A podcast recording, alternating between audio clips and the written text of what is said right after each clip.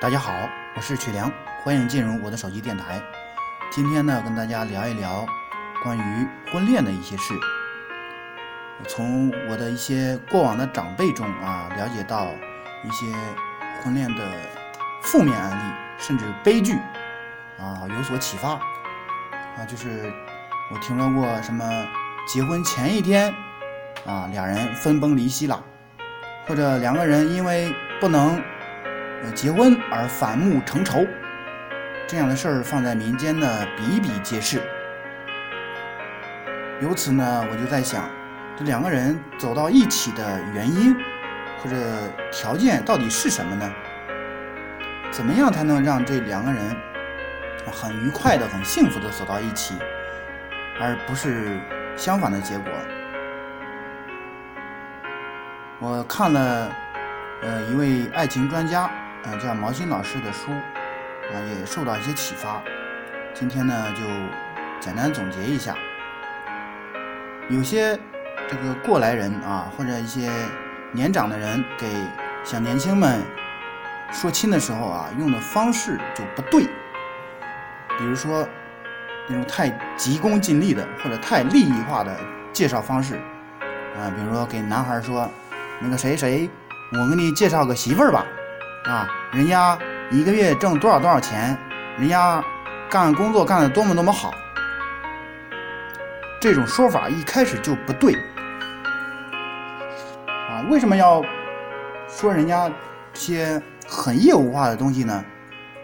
两个人谈婚论嫁，首先应该是以交朋友的心态去对待。如果你直接把人家对方的这个收入信息啊啊业务信息挑明了，这会引起人家的呃这叫什么呀？这个很不自然的一种态度啊，可能是可能是高看，可能是低看。啊，还有的长辈给，比如给，呃，给女给这个女孩介绍男孩的时候，也可能会说，啊，人家工作多好多好啊，人家是在什么什么国家单位工作，职位多么多么高，一个月挣多少多少万，这个说法也太直白。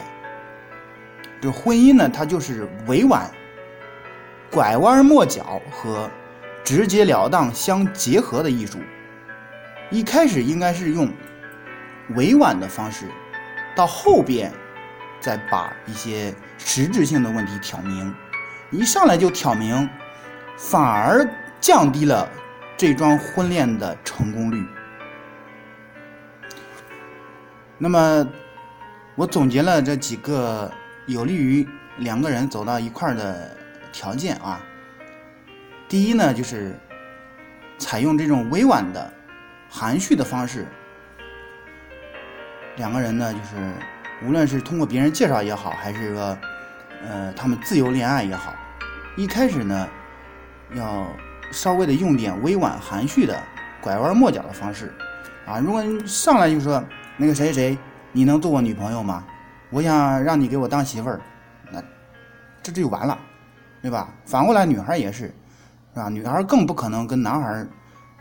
这个主动的、直截了当的说，那个谁啊，我看上你了，你你当我男朋友吧，这这个可能性太少了，是吧？所以两个人要走到一块儿，首先呢是互相欣赏、互相吸引，无论是外貌协会，还是说真的是内在的欣赏，都是必不可少的。啊，这个男孩长得帅，女孩长得美，或者。呃，长得不帅，但是中等长相，甚至说长得丑一点，但是很有才、很有涵养，或者很有物质基础，这都算。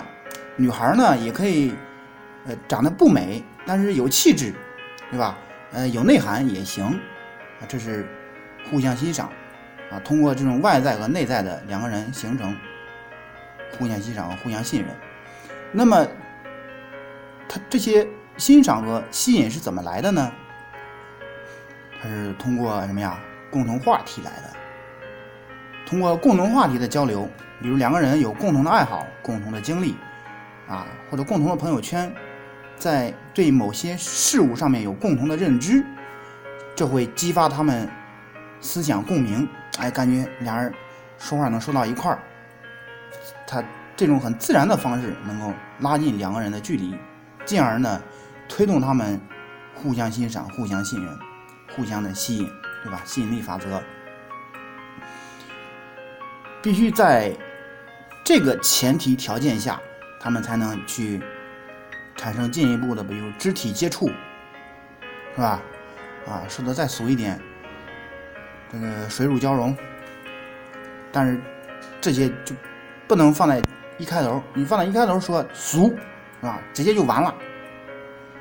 一定是委婉含蓄在前面，直截了当在后面。从共同话题推动他们互相欣赏、互相吸引，进而呢产生什么呀？共同理想。因为男女将来要长长久久的生活在一起。没有共同理想的绑定，那两个人就会是吧？虽然表面是生活在一起了，但是内心可能还是是吧？离心离德，貌合神离。再好的关系，无论是婚姻还是朋友，必须落到共同理想和共同利益上。啊，有了共同理想，距离共同利益就不远了。那共同利益这个不能放前面说，得放后面说。啊，共同理想为的是什么？为的是两个人，啊，不不但情深意厚，而且呢，在两个人的合力下，还能产生一定的物质利益，对不对？俗话说“夫妻同心，其利断金”嘛。啊，这是我的一点感触。啊，在这里我要强烈的反对那种上来就直截了当挑明的。我非常赞同，先委婉含蓄。再把事儿挑明啊，同时在这里给一些呃，这个这叫媒人或者说喜欢给人说亲的人提个醒啊。对男孩不要上来就说我给你介绍个女朋友吧，对女孩也不要说上来我就给你介绍个男朋友吧，啊，让他们你换一个说法，你说我给你介绍一个异异性朋友啊，他有什么样的爱好？我感觉你们俩可能有共同话题，你们先认识认识。是吧？嗯，将来啊，如果合适，就就处成男女朋友，哎，结成夫妻，对吧？我的这套方式，我的这个思维一定是受人欢迎的。在这里呢，也祝愿啊，天下有情人通过我说的这种先委婉含蓄，再直截了当的方式，终成眷属。演讲完毕，谢谢大家。